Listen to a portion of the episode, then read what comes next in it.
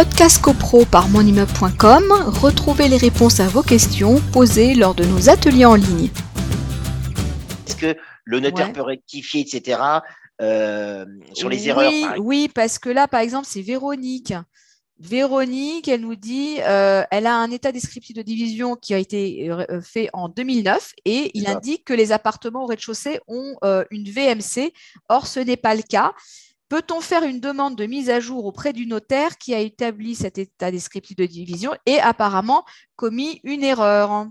Alors, on peut aller voir le, rédacteur du, euh, de l'état descriptif de division en disant oui, il y a une erreur qui a été commise. Qu'est-ce que va faire le notaire? Euh, Oui, le notaire peut proposer un rectificatif, mais le rectificatif, c'est juste un document du notaire. Mais là aussi, il va falloir le voter en Assemblée générale, même s'il y a une erreur.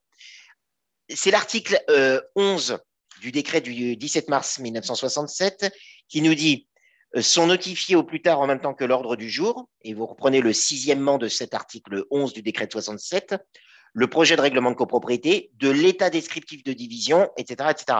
Donc, il faudra quand même le voter.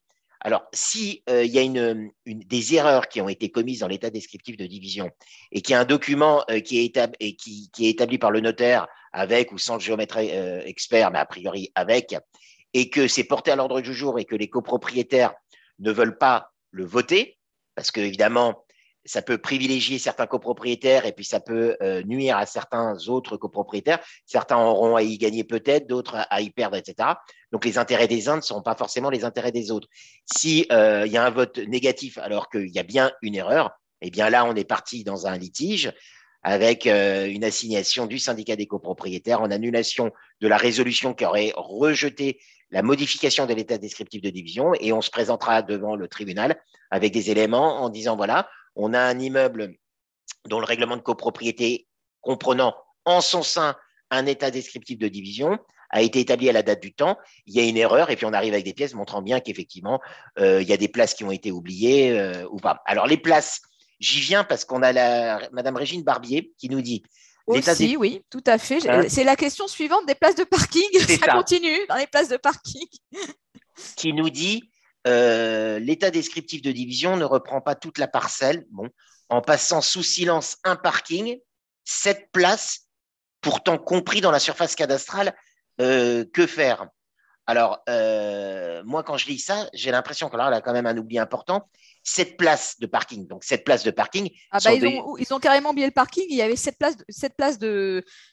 quand même, c'est important. Ça C'est beaucoup ça là. Bah oui. Donc, c'est c'est cette place privative, j'imagine. Donc, Oui. si ce sont des places privatives, elles ont été vendues à des copropriétaires.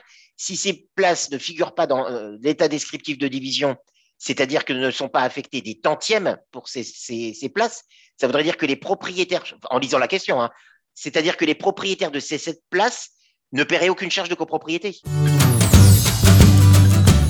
Podcast CoPro par monimmeuble.com, retrouvez les réponses à vos questions posées lors de nos ateliers en ligne.